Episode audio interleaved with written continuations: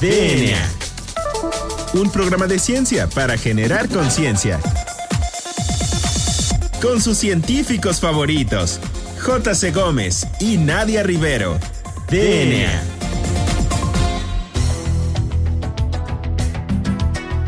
Hola, hola, hola. Bienvenidos a una emisión de este, su programa favorito sobre divulgación de la ciencia DNA. Yo soy la doctora Nadia Rivero y bueno, el día de hoy me acompaña en los micrófonos como cada jueves el famosísimo doctor Juan Carlos Gómez Berjan, quien bueno nos va a platicar un poquito lo que tenemos preparado el día de hoy, ya que es un tema muy muy relevante para la población mexicana. Juan Carlos, muy buenas tardes. ¿Cómo te encuentras en este jueves de DNA? Muy bien, Nadia, muy feliz porque tenemos este pues una invitada muy muy particular, sobre todo porque pues bueno, es colaboradora, ¿no? Y este el tema es un tema muy relevante que ya van a ver que como eh, pues está inmerso mucho ahorita en la epidemiología en general de, nuestras enfermedades, ¿no? Y que además eh, la ponente me parece eh, que es una investigadora joven y que, que, es lo que estamos buscando también en DNA, que haya, que se dé la voz de investigadores jóvenes que están haciendo ciencia y que probablemente en el futuro pues sobresalgan bastante, ¿no? Entonces, pues en ese sentido, nuestra invitada, ¿por qué no la presentas, Nadia? Claro que sí, bueno, pues el día de hoy nos acompaña nuestra colaboradora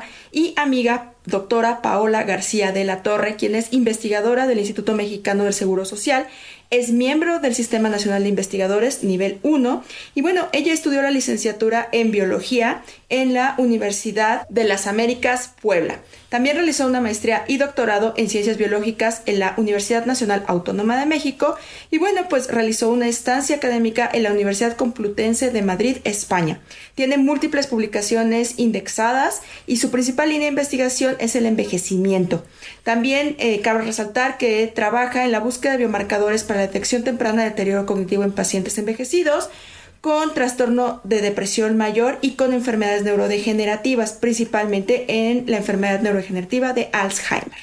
Actualmente su trabajo se ha relacionado con la asociación entre la enfermedad cardiovascular y la demencia, un tema muy importante sin duda. Paola, muy buenas tardes, ¿cómo te encuentras? Muchas gracias por aceptar nuestra invitación. Hola, gracias a ustedes, todo bien por acá. Muy bien, pues bienvenida a DNA. Bueno, pues vamos a comenzar con la entrevista, con la pregunta obligada en este caso. ¿Qué son las enfermedades neurodegenerativas? ¿A qué nos referimos cuando hablamos de que un paciente tiene una enfermedad neurodegenerativa? Pues las enfermedades neurodegenerativas son desórdenes que su única característica en común, bueno, una de sus características en común es que hay degeneración del sistema nervioso central o periférico. ¿Qué es esto? Son eh, un efecto sobre las neuronas, que ya pueden ser las neuronas del sistema nervioso central, o periféricas, que son las motoras, y por eso se ve afectación en movimiento, ¿no? Y eh, neurodegenerativa quiere decir que, se va degenerando con el tiempo. Ninguna de estas enfermedades tiene cura a la fecha. Todas se pueden eh, disminuir en, severidad, pero ninguna tiene cura, que creo que sería otra de las eh, cosas en común que tienen todas ellas, ¿no? Ahora, la pregunta, ¿qué comorbilidades, ahorita que estamos escuchando mucho, por ejemplo, con el COVID de las comorbilidades, ¿qué comorbilidades o otras enfermedades están asociadas a, las enfermedades neurodegenerativas? Porque me parece que son bastantes, ¿no? Sí, son, son muchas. Entre ellas está la contaminación. La contaminación es un, es un factor de riesgo grande en las enfermedades neurodegenerativas. También puede haber la comorbilidad más común son las enfermedades cardiovasculares también en demencia, que es la que más, más veo yo, pero también exposición a toxinas en la juventud, em, golpes, eh, trauma eh, a, la cabeza y genética. O sea, la genética es, es, de cajón. En las enfermedades neurodegenerativas casi todas o todas tienen un componente genético y además comorbilidades que pueden empeorarla, pero que no la desatan como tal. O sea, por ejemplo, la enfermedad cardiovascular puede empeorarla o hacer que te dé ante, pero no necesariamente la, la genera. Ok. Oye, Paola, y bueno, esta pregunta también es obligada, sobre todo para que nuestro auditorio pues esté más este, empapado en el tema. ¿Cómo está la prevalencia de las enfermedades neurodegenerativas en nuestro país? ¿Hay alguna que sobresalga de entre las demás? Mira, Eh, las enfermedades que se consideran neurodegenerativas son la enfermedad de Parkinson, la enfermedad de Alzheimer, eh, la esclerosis lateral amiotrófica, la demencia frontotemporal, eh, la enfermedad de Huntington y hay algunas otras genéticas muy específicas que no son comunes. La más común de todas es la enfermedad de Alzheimer y eh, la prevalencia es alta, sobre todo porque, ah, esa es otra cosa en común de todas las enfermedades neurodegenerativas, es que la edad es un factor de riesgo. En todas estas enfermedades, entre más grande eres, más probable es que tengas la enfermedad. Y para la enfermedad de Alzheimer, que es, es el, la causa más común de demencias en el mundo, México no se queda atrás, además Latinoamérica es de los que más casos eh, de demencia presenta no saben si es por cuestiones genéticas o, este, como nos decía Juan Carlos, que sea más bien un efecto de comorbilidad o de exposición. Es de las más comunes y se espera pues que en el 2050 sean más los que tienen demencia en, en el mundo y que va a generar un, un desbalance en salud y, y en gastos, sobre todo. Qué interesante. Oye, Paula, y hablando de tus líneas, eh, veo que eh, estás trabajando con el trastorno de depresión mayor. Eh, ¿Podrías explicar a nuestro auditorio qué es eso de depresión? Porque veo que a veces se confunde depresión con estar triste, ¿no? Y lo confunde mucho la gente. Entonces, no sé si podrías explicar así rápidamente, o sea, cuál sería la diferencia entre tener depresión y estar triste. Me, voy a declarar este, no experta en el tema. Les voy a contar lo que sé por lo que he trabajado con los psiquiatras, este, pero tomado con, con las precauciones que, que consideren, ¿no? Pero bueno, la depresión, sobre todo en el adulto mayor, que es en la que yo lo estudio, es complicada porque se lo atribuyen a la edad, como, ay, este, no quiere comer, pero, ay, es que está viejito, ha de ser la dentadura, ¿no? O em, hay actividades de la vida diaria que no quieren hacer y se considera como común. ¿Cuál es la diferencia? Ok. Puede, el estar triste lo, lo sobrepasas. O sea, estás triste y después escuchas una canción que te gusta o te comes un chocolate o pasa algo en tu vida que, que hace que cambies de estado de ánimo. Y el deprimido no puede. O sea, la depresión al final no, no es un estado de ánimo, es, es, un, es una enfermedad al final que te tienen que tratar y que se puede tratar con medicamento, con terapia o con ambos. En el adulto mayor generalmente es con ambos y es muy difícil porque la gente lo atribuye a eso, a que, ay, estás triste, pues ya lo mismo, ¿no? Cómete un chocolate y paz, paz, ponte a trabajar. Y no es este inhabilitante físicamente, o sea, causa este un efecto sobre el, el comportamiento en la vida diaria y también es, es complicado en nuestra sociedad porque no es algo que esté aceptado como una enfermedad, lo ven como una debilidad, como algo que deberías de sobrepasar solito, pero pues para eso están los especialistas, no es común que la gente en México quiera ir a terapia y lo mismo pasa es con los latinos sobre todo y con las personas de raza negra. No es común en nuestra cultura y se pide que te las arregles un poco solo, pero pues es casi imposible. También recordar que la depresión como tal, el trastorno depresivo mayor, causa efecto físico sobre el cerebro y hay una disminución de la materia blanca en el cerebro por depresión prolongada, sin tratamiento. Entonces, pues qué mayor demostración de que no es nada más estar triste, ¿no? Ahora, los síntomas y todo eso, la verdad sí se los debo porque no quiero decir mentiras y no soy profesional.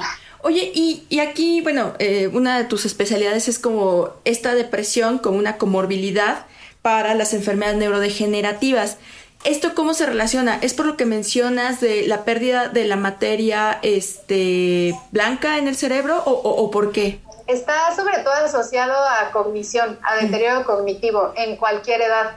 Entonces lo que se ha visto más bien es que si tú tienes un diagnóstico de depresión, tu cognición disminuye. Ah, si te hacen pruebas de, de memoria, digamos, en ese momento en el que estás deprimido, tu memoria va a ser peor cuando te curan de la depresión, cuando sales de ese evento depresivo, porque también hay que recordar que la depresión tiene recaída, eh, cuando sales de ese momento depresivo, entonces te hacen la prueba nuevamente y ya sales bien. Entonces la cognición depende de tu estado psíquico, digamos, entonces, o psiquiátrico. Entonces eh, está más asociado a deterioro cognitivo, que es un poco por lo que yo, eso estoy muy interesada en el envejecido lo que hemos visto es que ya es tan grande el daño que ahí sí podría ser un poco lo que, lo que nos dices este, tú, Nadia, que ya hay un efecto físico, ya hay un efecto sobre la materia blanca y no pueden recuperar la cognición debido a la depresión. Claro.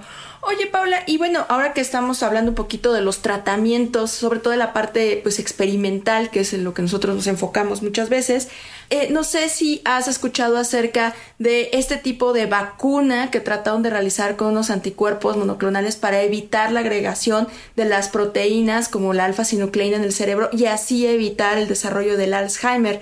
No sé si nos puedas este, platicar un poquito al respecto. Pues se hicieron muchísimas pruebas, pero casi todas llegaban solo hasta la fase 2. Eh, ¿A qué me refiero? Se empieza a probar en animales, generalmente a veces pasa a primates no humanos y de ahí pasa a humanos. Lo que vieron es que a la hora de pasar a humanos, y ese es uno de los problemas de los modelos animales, en la fase 2 ya no veían este, que fuera conveniente una vacuna que eliminara esta acumulación o no funcionaba como tal. Entonces las vacunas como tal para beta amiloide, por lo menos en la enfermedad de Alzheimer, no pasan de la etapa 2, ninguna ha pasado. Lo que sí es la nueva medicina, que la verdad no me acuerdo del nombre, que acaba de aprobar la FDA, va, o sea, su, su acción es eh, eliminar las placas de beta amiloide. Digamos que sería lo mismo, pareciera que es lo mismo, pero la vacuna no funcionó. Entonces, eh, se fueron directo al medicamento a eliminar las placas ya existentes. La vacuna lo que pretendía es que no se formaran las placas. La medicina lo que hace es que se eliminen las placas. Es una medicina controversial, eh, uno por el costo, es muy, muy cara, y la otra porque no elimina las placas en todos los pacientes. Solo, o sea, sí en la mayoría, pero no en todos. Entonces, aunque lo aprobó la FDA y fue un poco por presión, por presión de las asociaciones que luchan contra el Alzheimer, este, tiene estos dos problemas éticos, digamos, y no me acuerdo el nombre, pero, pero bueno, lo acaban de aprobar hace dos o tres meses. Sí, sí, no tiene mucho al respecto. Oye, Paula, pues qué interesante esta primera sección de la entrevista. ¿Qué te parece si lo dejamos hasta aquí? Y bueno, pues a todo el auditorio que nos escucha, no se despeguen de su radio porque ya regresamos. Esto es DNA.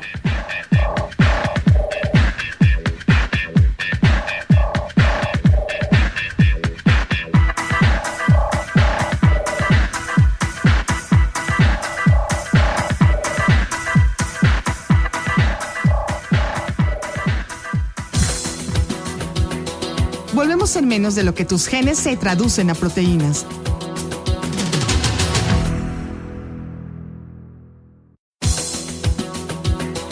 Ya recargamos ATP.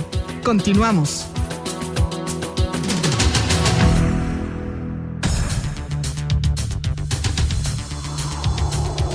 Muy bien, pues ya regresamos. Recuerden que estamos hablando con la doctora Paola García de la Torre, que es investigadora del IMSS y que trabaja en, eh, neurociencias, particularmente en, enfermedades neurodegenerativas.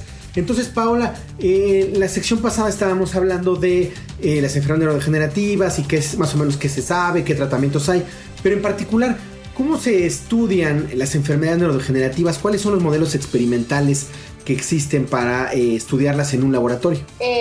Este, bueno, pues las enfermedades neurodegenerativas se pueden estudiar ya sea en la clínica con, con este, personas que sufran la enfermedad y la otra es con modelos animales. Los modelos animales hay, hay varios, pero los más usados son roedores, ratones, se llaman modelos murinos y la mayoría de las enfermedades neurodegenerativas, que como les comenté casi siempre tienen un factor genético, son modificados genéticamente y desarrollan la enfermedad como la desarrollaría su especie, digamos, ¿no? Entonces, el pro es que tienes el gen ahí y sabes un poco más o menos cómo se, se va a expresar ya fenotípicamente, pero pues la desventaja es que no somos ratones, ¿no? Entonces, este, pues ahí está la, el, el, tema cuando se pasa ya de ratones a humanos, hay que tener mucho cuidado, pero hay muchas cosas chiquitas, moleculares, en las que tienes que pues sacar el cerebro, rebanarlo y hacerle estudios que no se puede hacer con humanos. Entonces usamos modelos animales, la mayoría te digo son genéticos y hay otros inducidos que nos sirven para ver esta enfermedad que se llama esporádica. En neurodegeneración hay la familia de la esporádica, la esporádica es más común, pero es más difícil de estudiar en modelos porque no sabemos qué dispara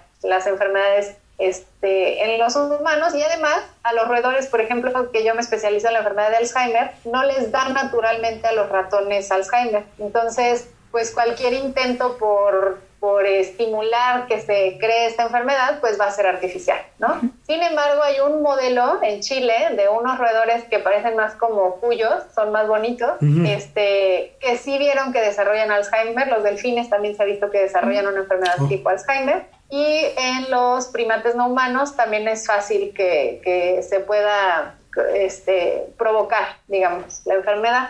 Los más usados repito, son los ratones por varias razones. Por su corta vida, este, nos permite que el ratón viejo sea solo de 11 meses, ¿no? Cuando pues un primate sí tiene que llegar a una edad adulta y ahí ya puedes decir que es un, es un animal viejo. La otra ventaja es que pues están genéticamente controlados, todos son iguales, pero a la vez de ser ventaja es desventaja, porque la realidad es que nosotros no somos todos iguales y la parte genética influye mucho sobre las enfermedades, incluidas las neurodegenerativas. Oye, Paula, ¿y en humanos lo más común es sacarles sangre y verles el plasma? ¿O existe algún otro tipo de, este, de muestras que se tengan que tomar para algunos estudios muy particulares? Para enfermedades neurodegenerativas, el, el plasma y el suero, los a sacar sangre, eh, cada vez se hace más y se han hecho muchísimos estudios y muchísimo esfuerzo porque ahí se puedan detectar, pero la realidad es que no. Se necesita extraer líquido cefalorraquídeo y hacer, este, usar imagenología este, para poder ver el cerebro lo más cercano a lo que está pasando, ¿no? Entonces ya se sabe, por ejemplo, en líquido cefalorraquídeo, eh, haces un cálculo con albúmina, que es una de las proteínas que circula mucho, digamos, entre cerebro y líquido cefalorraquídeo, y se hace como una tasa entre el biomarcador que estás buscando y esta albúmina para ver qué tanto hay en el cerebro que estás viendo en el líquido cefalorraquídeo. Pero en sangre es muy complicado porque para que pase a sangre tiene o que, que, la molécula poder pasar por la barrera hematoencefálica o que se rompió la barrera hematoencefálica por algún problema neurodegenerativo y que está permitiendo la salida de esta molécula a la sangre y entonces ya la puedes medir. Pero cuando pasa esto, pues el enfermo ya está grave, ¿no? Entonces, en general se usan más marcadores de líquido cefalorraquídeo y este, imagen. Muy bien, y esto será como para diagnóstico molecular. Bueno, y yo retomando un poquito la parte de, los modelos eh, experimentales, a mí me gustaría saber si sabes un poquito acerca de estos bancos de cerebro, de los cerebros post-mortem, y la investigación que se ha realizado eh, sobre ellos, si nos han arrojado más pistas acerca de la etiología de, este, de estas enfermedades neurodegenerativas. Pues mira, específicamente con Alzheimer, justo el diagnóstico final es post-mortem, aún mm. cuando ya se en Estados Unidos, ya el diagnóstico se hace con líquido cefalorraquídeo e imagen. En imagen se usa el PET de amiloide, te dice cuánta amiloide tiene el paciente y además se usa en, en líquido cefalorraquídeo eh, la tasa entre beta amiloide 1,40 y 1,42, además de tau fosforilado. Entonces son varios marcadores moleculares que te permiten eh, llegar a un diagnóstico clínico más acertado. Sin embargo, hasta que no muere la persona no se considera ya un diagnóstico real. Uh -huh. El problema en México de los cerebros es que tenemos pocos bancos de cerebro. Una parte es la legislación y la otra es que en México a partir de los años 70 se dejaron de hacer autopsias por hacer uh -huh. autopsias. Era común en el IMSS, por ejemplo, que al haber una muerte se hiciera una autopsia tanto eh, pues educativa, porque es donde estaban los residentes y se hacían las autopsias, eh, como informativa de qué pasó realmente con el paciente. Claro. ¿no? Entonces, eso, por razones que yo desconozco, se dejaron de hacer alrededor de los años 70. Aquí siguen estando los anfiteatros, sigue estando todo para hacer las autopsias, sin embargo, ya no se hacen. Entonces, no contamos con los cerebros, se tiene que pedir permiso a, a los a los pacientes y o a sus familiares y eso en México nuevamente por la parte cultural es un poco complicado. Sin embargo, sí hay bancos de cerebros, sobre todo en Estados Unidos hay muchos bancos de cerebros donados por, por los pacientes incluso, eh, que nos dan muchísima más luz que un modelo animal. Sin embargo, pues te dan un poquitito del cerebro, entonces no puedes saber qué pasó en todo el cerebro, no, es, es casi imposible, digamos, ¿no? Sí son súper útiles, eh, pero no puedes, por ejemplo, no puedes evaluar el efecto de un medicamento uh -huh. post-mortem, uh -huh. obviamente. Claro. Entonces, un poco para eso nos sirven los, los modelos animales, para ver en vivo en ese momento qué está pasando, pero sí definitivamente, si tuviéramos un banco de cerebros más grande en México, nos sería súper útil a todos. Oye, Paola, y bueno, yo he escuchado de, eh, hablando por ejemplo de algunas comorbilidades de la obesidad o la diabetes, que cambian la microbiota. De este, los humanos. Y eso también parece que se está asociando con el Alzheimer, ¿no? Porque parece que cuando uno envejece se van como filtrando más los, las bacterias en general. ¿Qué, ¿Qué, tanto se sabe de eso o qué tanto es este, todavía teoría? Sí se sabe mucho y hay muchos estudios muy grandes de la microbiota en, en enfermedades neurodegenerativas y más a lo que dice este, Juan Carlos del envejecimiento y cómo va cambiando durante el envejecimiento. Sin embargo, no ha sido tan tajante como en otras enfermedades, este, eh, híjole, ahorita se me fue alguna que te hagan un trasplante fecal y que cambie el curso de la enfermedad. Eso en Alzheimer no se ha visto en modelos animales, en humanos obviamente si no pasa en animales no va a pasar a humanos, pero sí se ha visto el cambio. Entonces, lo que se sugiere es más bien un cambio por medio de probióticos.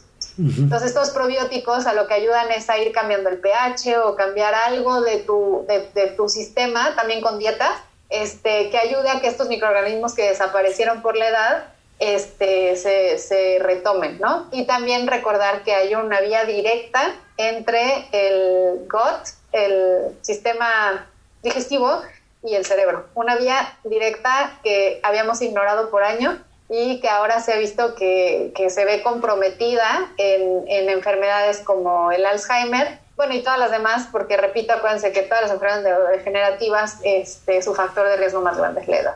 Claro, de hecho hasta se menciona que el sistema digestivo podría ser como nuestro segundo cerebro. Oye, Paola, y bueno, pues este, ya, ya casi para terminar, nos gustaría que nos platicaras acerca de tus líneas de investigación.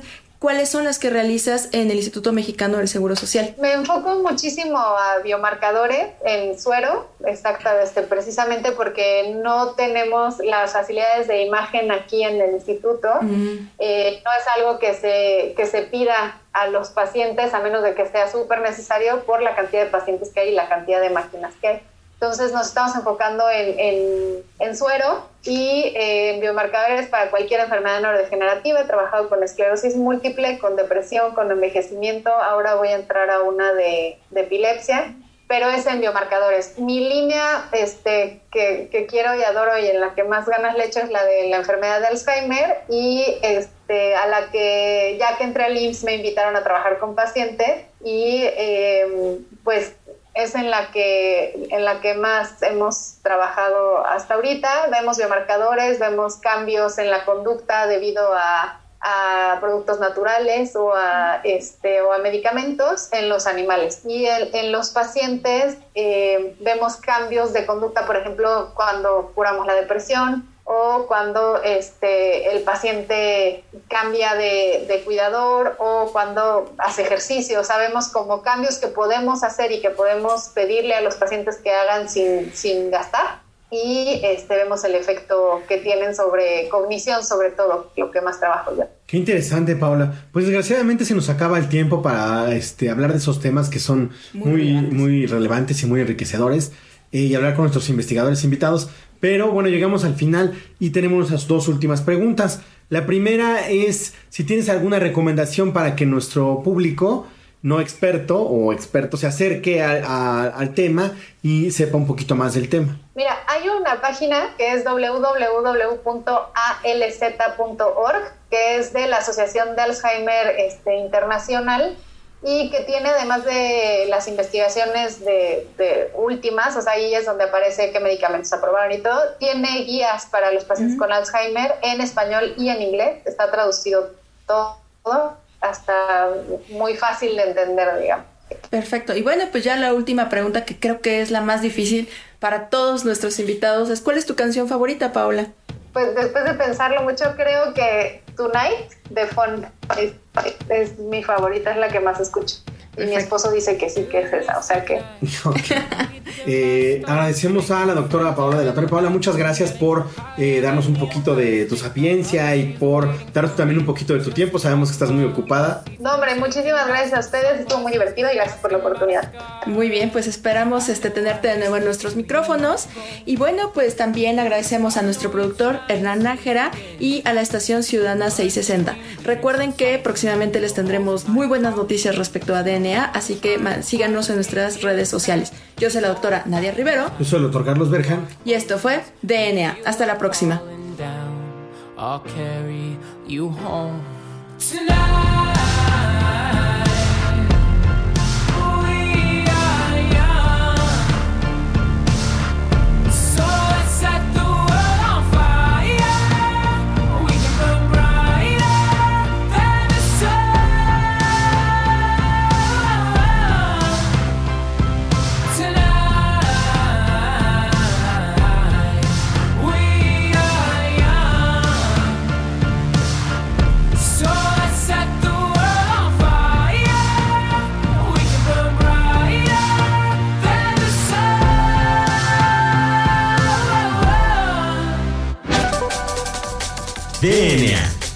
Materia no se crea ni se destruye, solo se transforma.